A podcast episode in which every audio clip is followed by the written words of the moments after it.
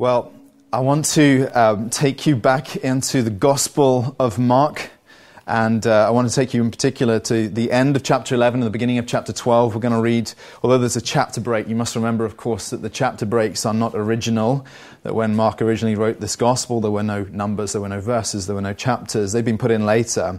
And so what we have here is the record of a single moment in this final week of Jesus' life in which he has this encounter with uh, these people whom Mark describes as the chief priests and the scribes and the elders. In other words, the most important religious men in the land. And of course, Jesus is in Jerusalem where these, these men are particularly concentrated, and he's stirring up a bit of a ruckus in the city of Jerusalem on this week before he's about to be crucified. And as a result, the religious authorities are paying attention to Jesus. Remember that just uh, the day before, or a day or so before, he'd cleared the temple. He'd, he'd dealt with all the kind of um, the buying and the selling and the trading that was taking place in the court of the Gentiles, which was actually enriching these very men.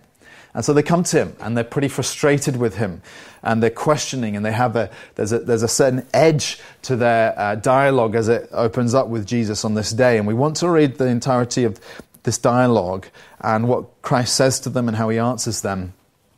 And really what we're interested in today is, is the question of why why we have this capacity in our hearts to resist Jesus. We see it in them, a wonderful picture in a sense, in the sense that it's helpful, a picture of hearts that resist Christ and the reasons why we resist Him. But this is as much relevant to all of us because, of course, we live in fallen flesh. We live with the reality of our sin. We live with the reality that um, Christ is not entirely or completely um, uh, called Lord in our hearts. So let me read to you from chapter 11, verse 27 and we'll read through to the 12th verse of the 12th chapter. It says this. And they came again to Jerusalem, and as he was walking in the temple, the chief priests and the scribes and the elders came to him, and they said to him, By what authority are you doing these things? And they're referring, of course, to the clearing of the temple, to his arrival in Jerusalem on the donkey, to the various events which had elevated Christ in the public consciousness. By what authority are you doing these things, or who gave you this authority to do them? And Jesus said to them, I will ask you one question.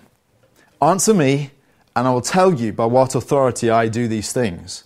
Was the baptism of John, he's talking about his cousin John the Baptist, was the baptism of John from heaven or from man? Answer me. And they discussed it with one another, saying, If we say from heaven, he'll say, Why then did you not believe him? But shall we say from man? They were afraid of the people, for they all held that John really was a prophet. So they answered Jesus, We do not know. And Jesus said to them, Neither will I tell you by what authority I do these things. And he began to speak to them in parables. A man planted a vineyard and put a fence around it and dug a pit for the wine press and built a tower and leased it to tenants and went into another country. When the season came, he sent a servant to the tenants to get from them some of the fruit of the vineyard. Now, what he's describing here is a common situation at the time of what's called sharecropping, where an owner can set up his farm as a kind of business and then lease it to people who will run the farm, but on the understanding that he'll reap some of the crop. It says in verse 3 And they took him and they beat him and sent him away empty handed. Again, he, the owner, sent to them another servant and they struck him on the head and they treated him shamefully. And he sent another and him they killed. And so with many others. Some they beat and some they killed. And he had still one other, a beloved son. Finally, he sent him to them, saying, They will respect my son. But those tenants said to one another, This is the heir. Come, let us kill him, and the inheritance will be ours. And they took him and killed him and threw him out of the vineyard. What will the owner of the vineyard, sorry, uh, and threw him out of the vineyard? I've lost my place. What will the owner of the vineyard do? He will come and destroy the tenants and give the vineyard to others. Have you not read the scripture? The stone that the builders rejected has become the cornerstone. This was the Lord's doing, and it is marvelous in our eyes. And they were seeking to arrest him, but feared the people for they perceived that he had told the parable against them, so they left him and went away. As I said, this is all uh, the record of one conversation that's taking place here. So, what I want you to understand at the outset is, of course, that Jesus has this capacity to create conflict wherever he goes. As people um, butt heads with him, or resist him, or question him, and he creates this conflict in all of us. And the question is why? Why is it that Jesus, at the time of his ministry, and of course, all through the centuries subsequently, why he encounters this kind of resistance? What is it about Christ that elicits this response from the human heart? And I think that the answer has to do with the fact that his claims are absolute. And what I mean by that is that there isn't a corner of your life that isn't touched by the question of whether he really is who he said he is. That either Jesus can be dismissed as an irrelevancy, as someone who really is not worthy of our attention, just a mere accident in history, somebody who had some interesting things to say and then was killed. Or he is the Son of God and the Lord of all his creation, in which case, if we assign truth to that claim, then he his claims are absolute. It means that there's no part of your life that isn't touched by those claims. It means that your relationships, he's got an interest in your relationships. He's got an interest in your, your way of living, your morality, if you want to put it that way. He has a way that he, he wants us to live, and he's interested in that. He's interested in your thought life. He's interested in the purposes for which you live. You know, you, you all could articulate um, what your hopes and dreams are in life, what your ambitions are, where you're going with your life, what you're living for fundamentally. These, all of these things are under the remit of Christ's interest and his authority. And this is why he encounters conflict.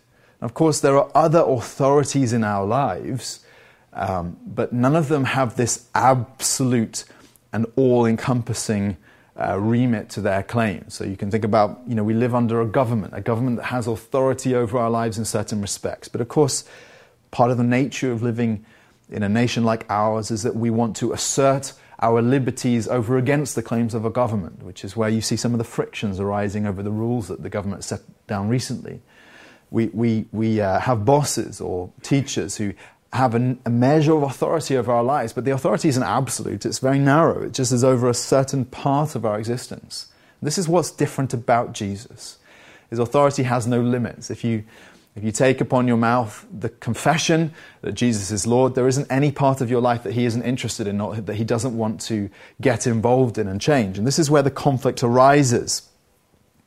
And it's so vital that we explore this reality. And I, I, I want to Uh, underscore for you how important it is from a couple of different angles. The one angle is as recipients of his teaching, of his direction, of his authority, of his lordship in our lives. And we, ex- we need to understand the nature of the conflict that emerges in our hearts, no matter where you are in your spiritual journey. If you're a seeker who is, who is at this moment considering the claims of Jesus and you're kind of exploring who he is and what he said about himself and whether you want to give your life to him.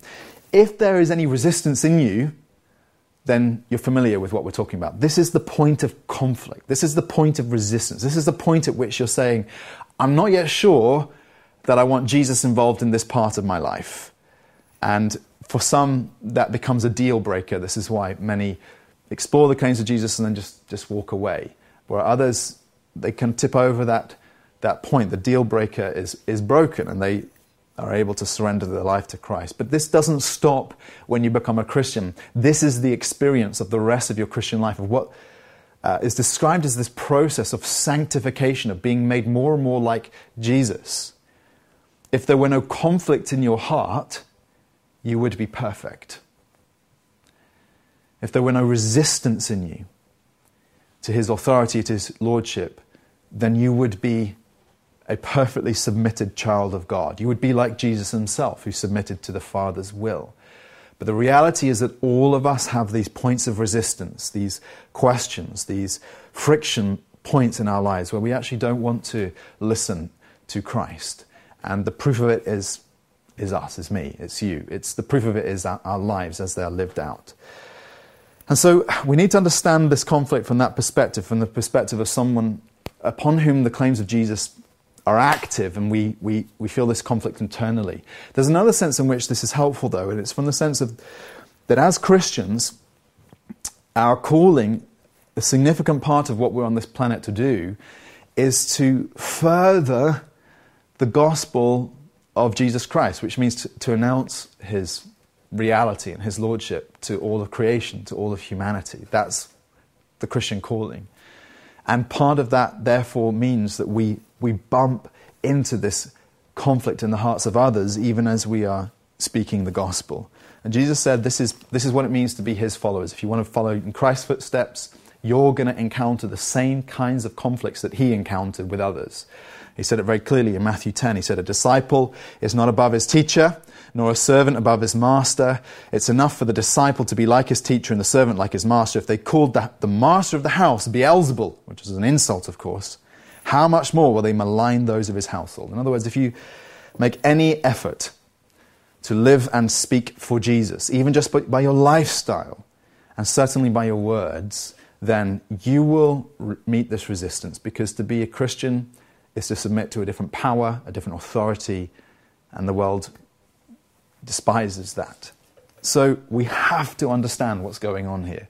We have to understand why Jesus creates this explosive uh, reaction in people's hearts and what's going on here. Why does he start this kind of revolt? What is going on? And where I want to begin is with this aspect of his authority. You see, the the scribes and the elders and the chief priests who come and ask Jesus this question, they start in exactly the right place to their credit. This is something we need to acknowledge right at the outset. The first thing, the most important thing about this dialogue is that it starts in precisely the right place. When they come to him and they ask him, verse 28, by what authority are you doing these things, or who gave you this authority to do them? You see, the answer to that question is all important. It's the right starting point. And I, reason, I want to explain to you why that's the case. All of our beliefs, you don't arrive in this planet with a fully set form of beliefs and views on the world.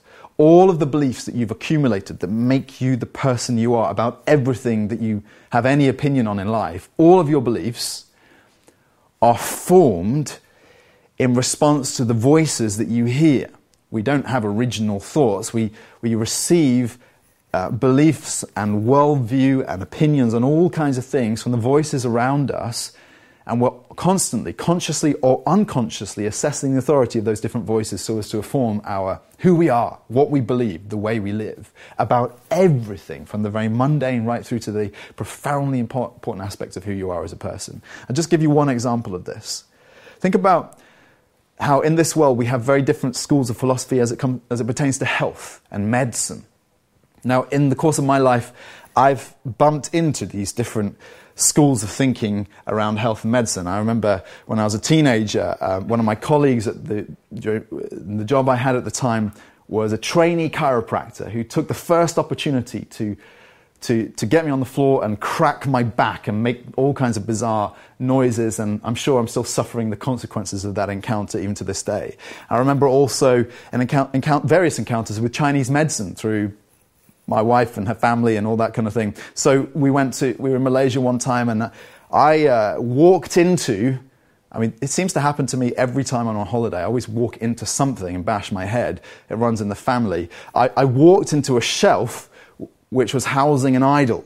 Now, I, I, suppose it was some kind of spiritual warfare that was going on. I, bump, I, bumped into this thing. Immediately, this aged relative ran into his medicine cabinet and pulled out some Chinese medicine to apply to my skull and to try and better my health. And I've had numerous encounters like this on that front. I remember on another occasion, um, being with some friends in the United States and voicing uh, the fact that I was experiencing a headache and uh, occasionally have migraines.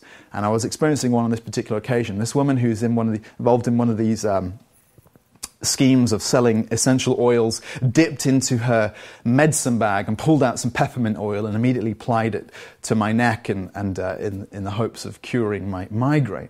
I've been the recipient of Western medicine, of course. I've also, at one occasion, uh, was at a friend's house who was a homeopathic doctor, and of course, homeopathy um, is, is very distinct and different from Western medicine, and but still has a place within the NHS. And this particular doctor um, I, was, I told him that my wife was nauseous. She was pregnant with Isla at the time. And uh, he, he immediately went into his cabinet, pulled out some, some water, poured it on some pills, and gave it to me and said, This is the cure for your wife's nausea. And so, all these different I've had encounters with these. You have to make decisions in your life, don't you, about whether you trust the authority of various voices. And of course, something like health is important. I'm not in any way wanting to belittle the reality of that. And of course, the, the reason why we encounter these differences is because we assign different levels of authority to different voices. So you have the authority that you assign to science and to the, the advances of technology. You've got the authority that you give to your auntie who told you that this is the best possible remedy for this particular type of sickness. You've got the authority of friends or an internet page you visited or whatever it is. You are constantly making decisions in life whether you believe something or don't believe it based on the authority that you believe it has. And often those decisions make no sense in reality. They're not objective, they're not rational, but we make those decisions constantly about everything that we believe constantly. So when these men come to Jesus and they ask him this question by what authority, I want to stress for you this is the only question that really matters. Does Jesus have authority? And what we've discovered as we've gone through Mark's gospel is that he presses this question upon us in so many different ways right at the start of the gospel in the second chapter, we find him offering the forgiveness of sins. Who can forgive sins? Only God can forgive sins. So, by the extension of the forgiveness of God over sin, Jesus is making a claim. He's saying he has authority.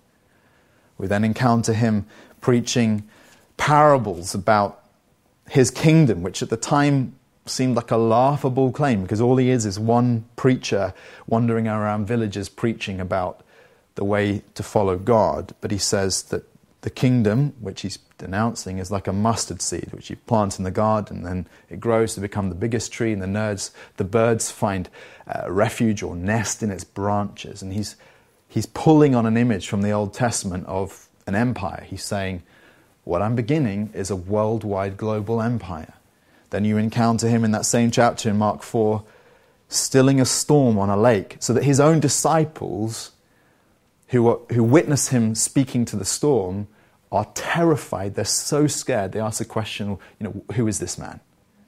They think he must be some, have some kind of bizarre supernatural power, forgiving sins, announcing a global empire, stilling a storm. And then just in the last few days that we've, um, of, of the week before he dies, in these chapters that we've been looking at more recently, we see him riding into Jerusalem on a donkey which again is, is this claim to this global power. It, he's, he's, he's embodying the prophecy of Zechariah, which speaks about the Messiah humble and mounted on a donkey. And it says, His rule shall be from sea to sea and from the river to the ends of the earth. So, although Jesus seems to us to be a very gentle, meek, and mild teacher, he is making the most extraordinary claims to the extent and reality of his authority claims which still resonate today, claims which are so important that we have to wrestle with them and make a decision about them. And of course, this is what the men are picking up on. And I want to stress for you, friends, this is always the fundamental question by what authority?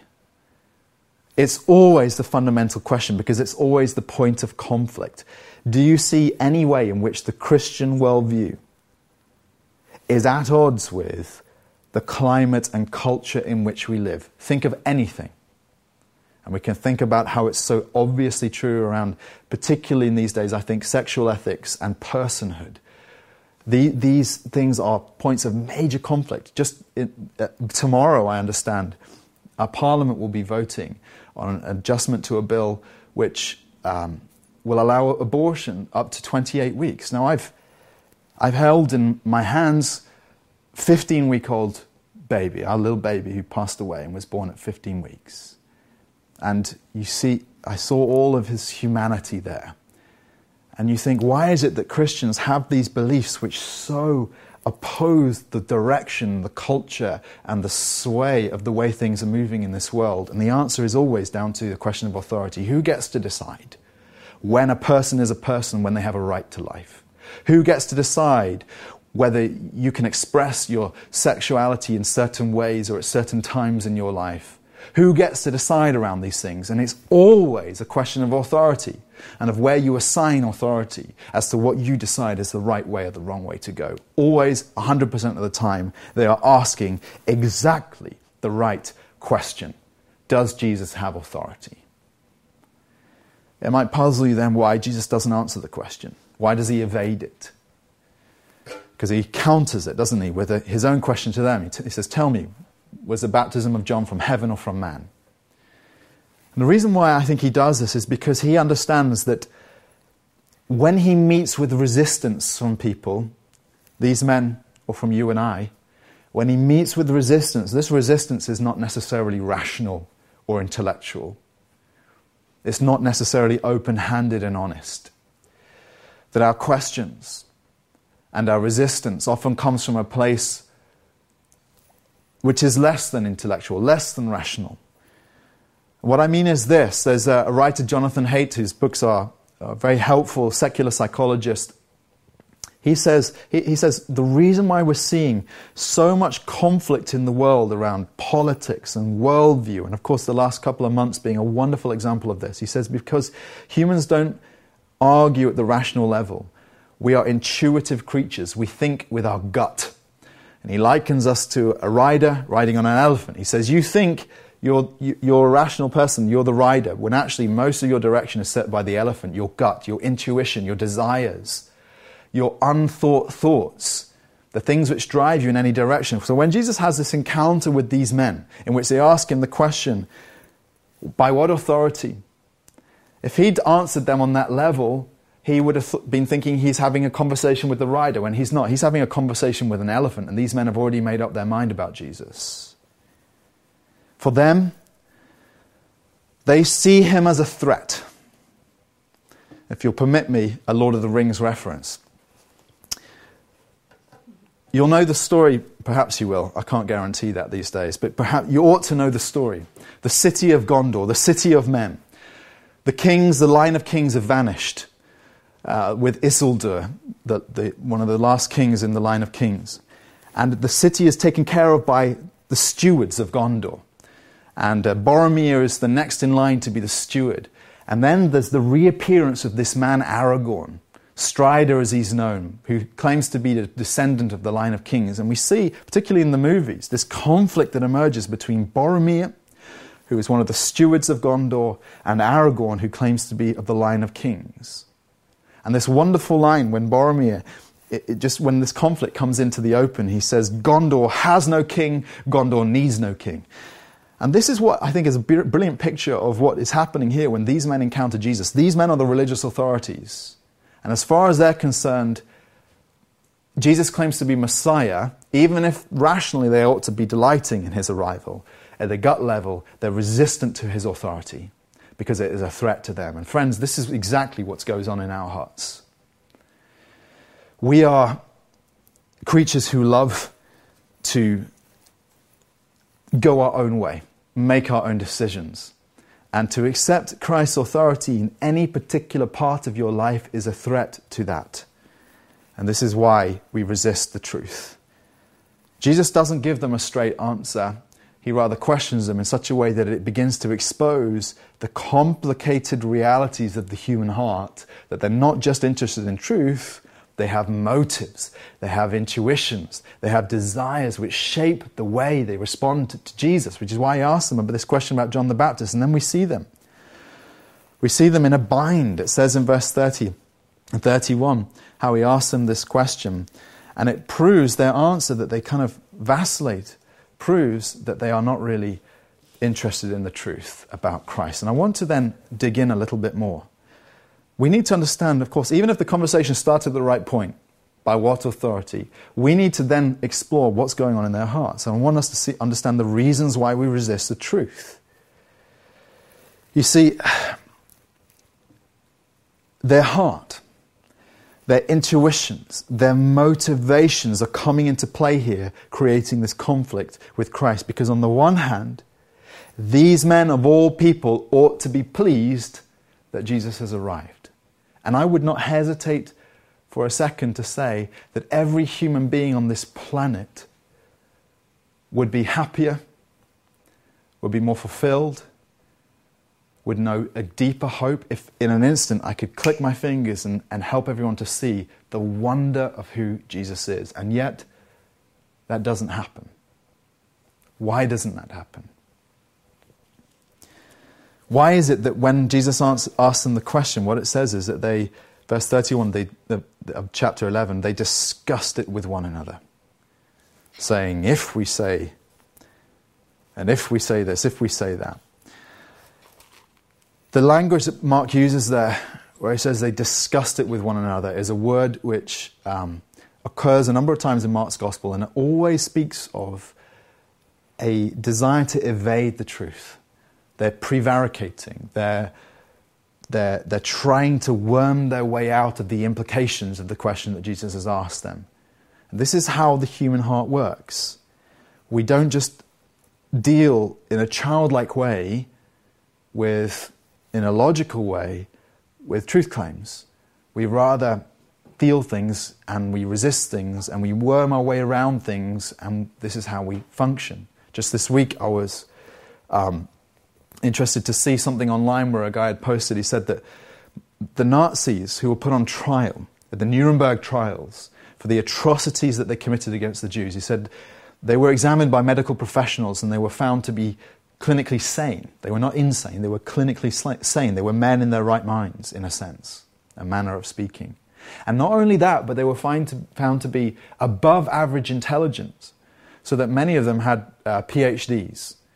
And so these were intelligent men, sane men who committed the worst imaginable acts, things that still uh, you know, terrify us and are the stuff of nightmares. You ask, how could men of that gift and ability do things like that? And one, Glen Scrivener commented on it like this. He says that it proves that humans are not rational creatures, but rationalizing creatures. Which is to say that we don't just use our great brain power to discover truth in an honest quest. We use our great brain power to, to rationalize our way to the decisions we've already made about what is or is not true, about how we should or should not live, about what or who can tell us what to do. These men, like us, were motivated to resist Jesus. And this is what Jesus is exposing in their hearts. They're not really interested in the answer to the question about whose authority he's ministering in. They want to do their own thing, they want to go their own way. This is the problem of the heart that we need to expose. Let me show you a few things then that we see in them. Why is it that they were motivated to res- resist Jesus? And the answer is very simple that he threatened things that they cherished. This is always the problem of your heart. That there are things you cherish which Christ wants to speak to, but which you wall off from him. Let me show you a few of the things that they were cherishing. He threatened their popularity. Now, this is a massive one, but we see this coming through a number of times in these chapters. It says in chapter 11, verse 18, that the chief priests and the scribes heard it and were seeking a way to destroy him, for they feared him because all the crowd was astonished at his teaching. So there they are. They look at Jesus. They're afraid of Jesus because they can see the reactions of the people in relation to Jesus, and it threatens their own position. We can see the same thing at the end of chapter 11. It says, What shall we say? From man? But they were afraid of the people. We see in chapter 12, verse 12, they were seeking to arrest him, but feared the people. All of their decisions about Jesus are made with reference to popular opinion.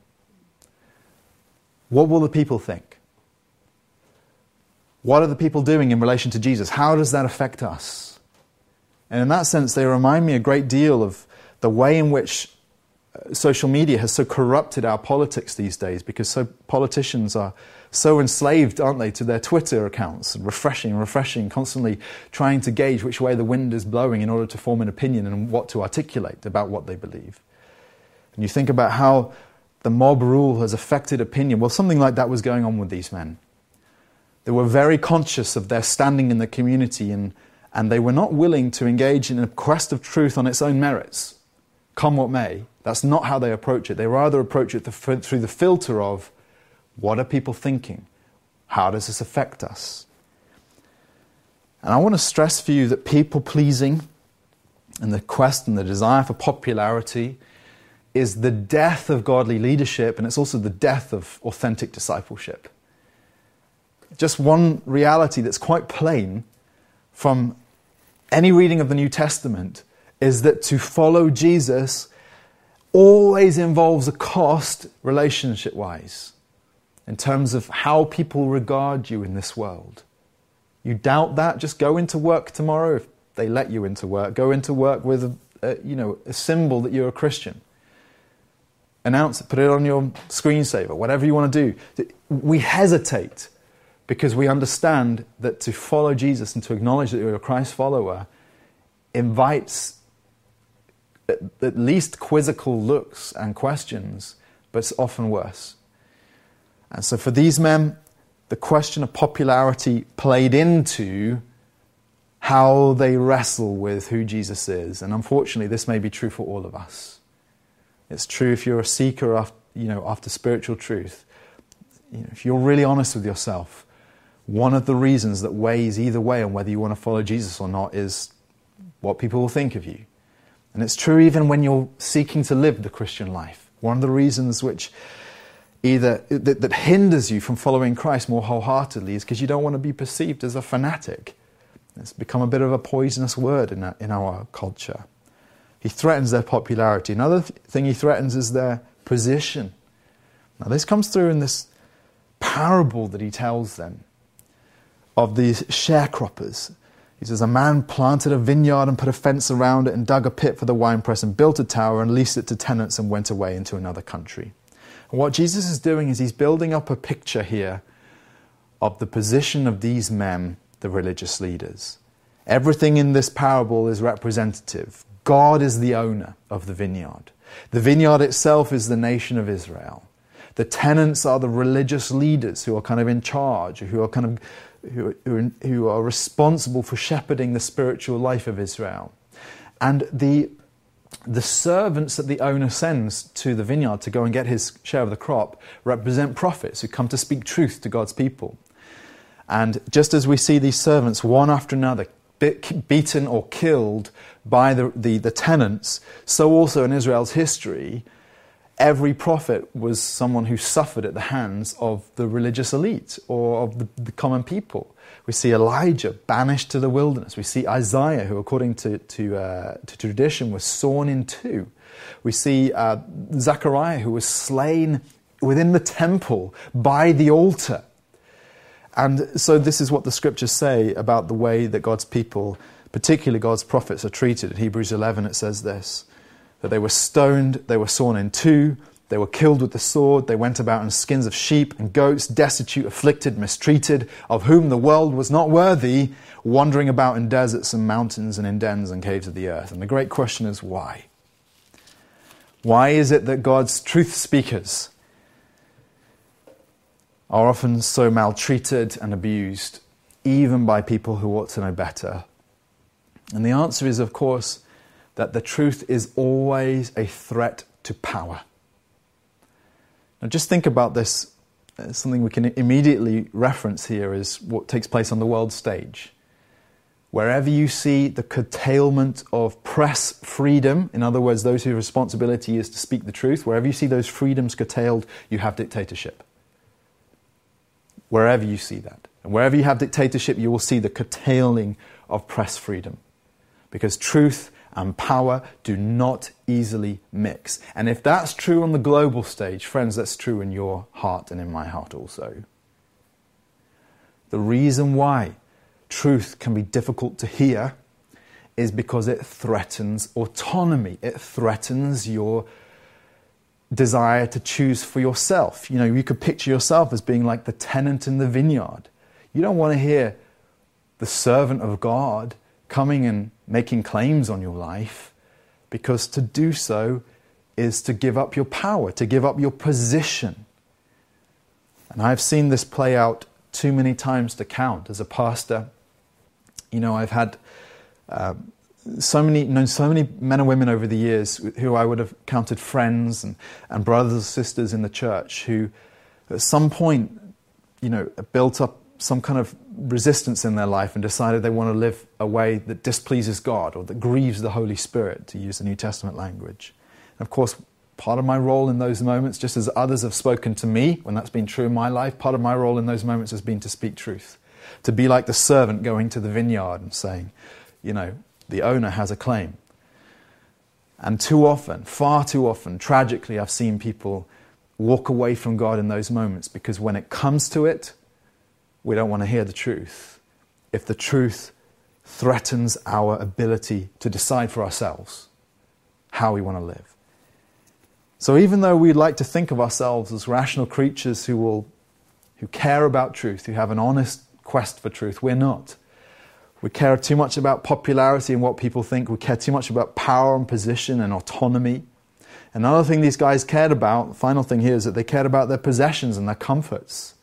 And this is something that comes out in the parable again. It says in verse 7 that when uh, the owner sent his beloved son, which, who of course rep- represents Jesus, says, Those tenants said to one another, This is the heir. Come, let us kill him, and the inheritance will be ours. In other words, what they wanted was the fruit of the vineyard. They wanted to sit and relax and enjoy the wine that they were making and enjoy a life of indulgence and hedonistic pleasure. That's what it means to enjoy uh, this vineyard. And the arrival of the owner, or the owner's son in this particular instance, is an awareness that he might have a thing or two to say about the way that you're living. Now, I think this speaks profoundly to the instinct in our hearts to want to live for comfort. We, we want to live for pleasure. We want to uh, be able to decide what desires we, we indulge in this life in order to make the most of this life. Or as the book of Ecclesiastes puts it, to eat, drink, and be merry, for tomorrow we die. And yet the voice of Jesus penetrates into that reality, into your own uh, right, as it were, to live for your own pleasures. And he comes in as the owner who owns you, who owns the vineyard, who is Lord over all things, and he has a claim. He has a claim on you. And hence we resist Jesus because we don't want to engage in self denial. We don't want to pay the price. We don't want to count the cost to be followers of Christ. So you see, the issue is clear. What Jesus is showing by his parable, by the way that he exposes the hearts of these men, is fundamentally this that we are not simple, childlike creatures who merely assess the facts, who, who will do what go wherever the truth leads us. That is not who we are. That unfortunately, the human heart filters everything through desire, through what you want to be true or not true. We rationalize we, we, we, we worm our way out of the implications of the truth. We worm our way out of the implications of the Lordship of Christ. This is what we do. This is who we are. We're resistant. We kill the prophets. We, we ignore the Son. We kill the Son. This is the human heart. And this is unfortunately true, a disease which is true in every single one of us, which is why the New Testament says that it takes an act of God, a miracle, a supernatural work of the Holy Spirit in order to open up your heart to the truth. It takes the breath of God in you to enable you to respond rightly to Jesus. Not just, not just when you first make that decision to become a follower of Christ but at every juncture and moment in the Christian life subsequent to that, as you see the implications of His Lordship in some more other part of your life which you need to surrender to Him. And so the whole of the Christian life, from this moment to your death, is a sequence of these conflict moments which takes, and it takes the work of God. This is what I'm trying to say to you. It takes the work of God to bring us to the place where we can really, truly, honestly acknowledge that Jesus is Lord and surrender to Him. Now, let me just close by asking you this question Why does it all matter so much? And listen, there's a surprising answer to this. In one sense, Jesus shows us that it doesn't matter at all what you make of him. In the sense that my opinion and your opinion is entirely irrelevant. And what I mean is this this is what he says to these men. In verse 10, he says, Have you not read this scripture that the stone that the builders rejected has become the cornerstone? This was the Lord's doing, and it's marvelous in our eyes. What he's showing these men who ultimately decide to walk away from Jesus and later that week arrange to have him put to death. What he's saying to them is this He's saying that their opinions about him actually fundamentally don't alter the truth at all, they don't really matter. he quotes here from Psalm 118 the image of the stone that the builders have rejected. They say that, that stone's no good for this structure. Said that's the stone which God has appointed to be the very cornerstone, the most important stone in the entire structure, the, pon, the one upon which the whole thing is going to be built. And this is what we understand about Jesus. Yes, he was rejected by his own people and continues to be rejected today by many, and rejected indeed, even in our own hearts. Yet, our opinion about Jesus in that sense does not matter. God's opinion matters. God has vindicated him. God has established him as the cornerstone of his entire structure, of his new temple, the church. And it's a little bit like this. If you spend too long on YouTube, you might find yourself in some dark corner uh, among the conspiracy theorists, and you may encounter, for example, those who claim that the earth is flat and that there's been some great conspiracy, some great um, effort to convince us, for reasons that escape me, um, that the earth is round and that we should not be duped by all of this nonsense. If you look at the horizon, can't you see it's self evident that the horizon is flat and therefore the earth is also flat? And such people, unfortunately, are deeply convinced of the truth of what they believe. And the question I put to you is does it matter? Does it, does it make any difference at all to the shape of the earth what people think about it? And the answer is, is no. Our thoughts do not shape reality.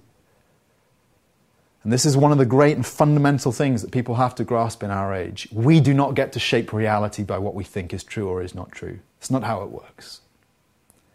Reality shapes our thoughts. And ultimately, every mind and every heart, more to the point, will be brought to a place of acknowledgement of the greatness and the lordship and the authority of Jesus Christ. That's what the scriptures tell us. This is what we're seeing play out through history. So, in that sense, it doesn't matter at all what you or I think about Jesus. But in another sense, it's the only thing that matters.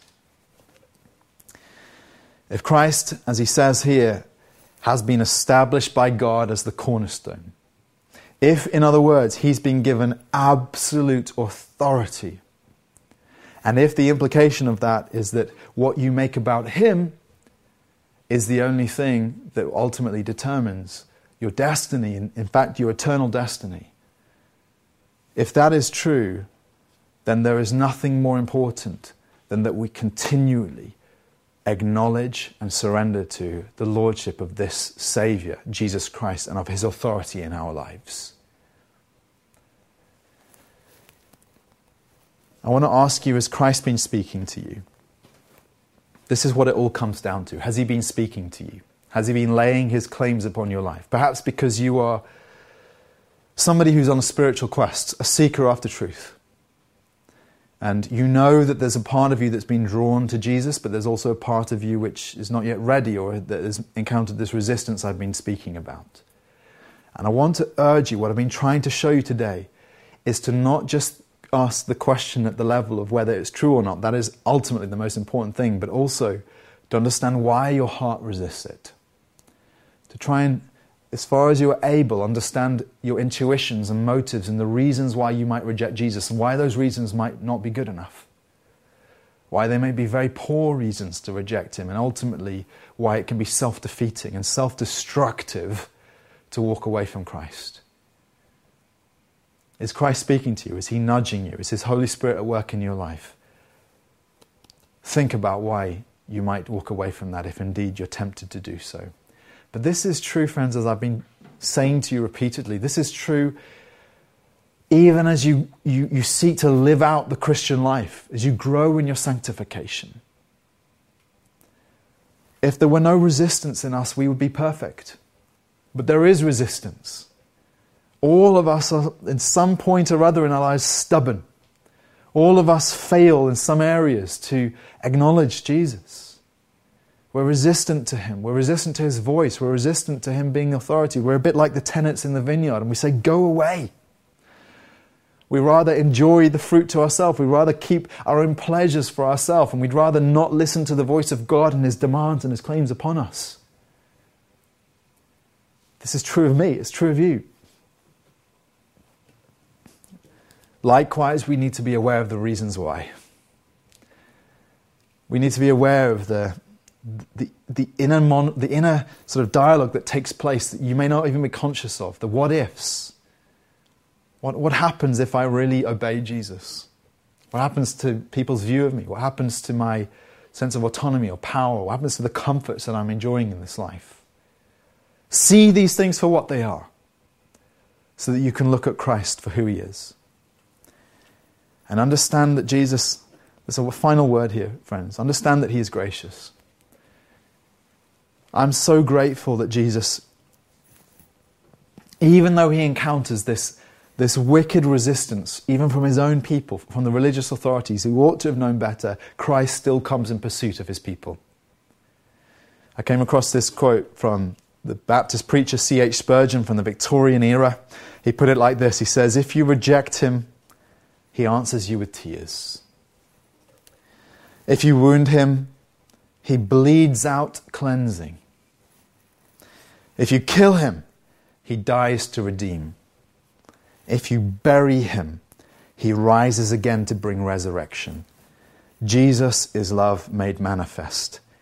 And I can tell you that the love of Christ has never been more clear to me than in this very fact. That even though I have resisted him in so many ways in my life over the years, and I've been a Christian a long time, even though I have imperfectly followed him, that I've battered away the voice of his servants and that I've even pushed away the Son himself. Even though all of this can be true of me. And it's true certainly of, of you if you know anything of your heart and what your heart gets up to. The love of Jesus is so persistent and so gracious and so kind. And it seems that even in our effort to destroy him, which is what the Jerusalem authorities did, even in that, Christ finds a way to turn it for our good, in that his death was the means by which he saved us. And, friend, oh, this is a word of encouragement to you. You may find that you're in some conflict of spirit. Don't be despairing. The Lord Jesus is very persistent and he is determined to have your heart. Why don't we just come to him now as we close with a time of worship? We have an opportunity in this moment to, um, to assess him afresh, to think about his claims, to think about the reasons for it which would cause us to walk away from him and to resist him and, and why, why we need to follow him. Let me pray and let's just open our hearts up to the Lord. Lord Jesus, the scriptures say that you know the heart of man. And Lord, when we look into the murky realities of our gut, our heart, the reasons why we rationalize instead of really engage with truth, Lord, when we look into um, what's going on down here, we just see so much mess. It's not really clear to us, Lord, why we struggle to obey you. It's not really clear to us why we can't accept your words at face value. But Lord, we thank you that you are so incredibly patient, Lord.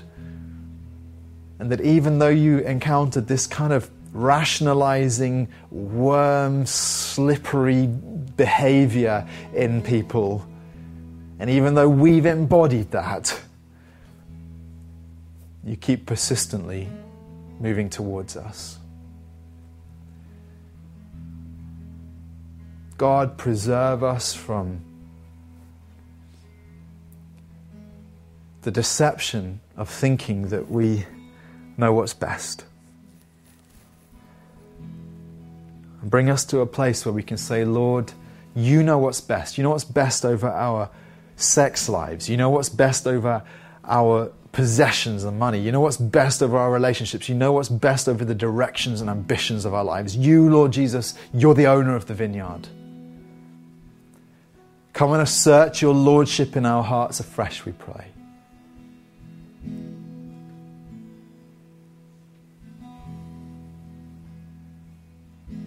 Spirit of God, fall in every home and on every heart.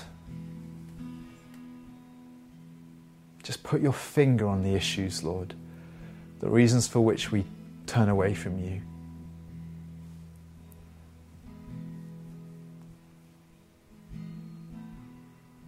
Thank you for your patience, Lord. Amen.